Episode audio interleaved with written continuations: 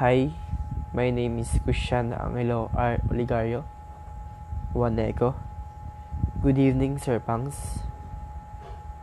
My topic for today is all about feathering bulb.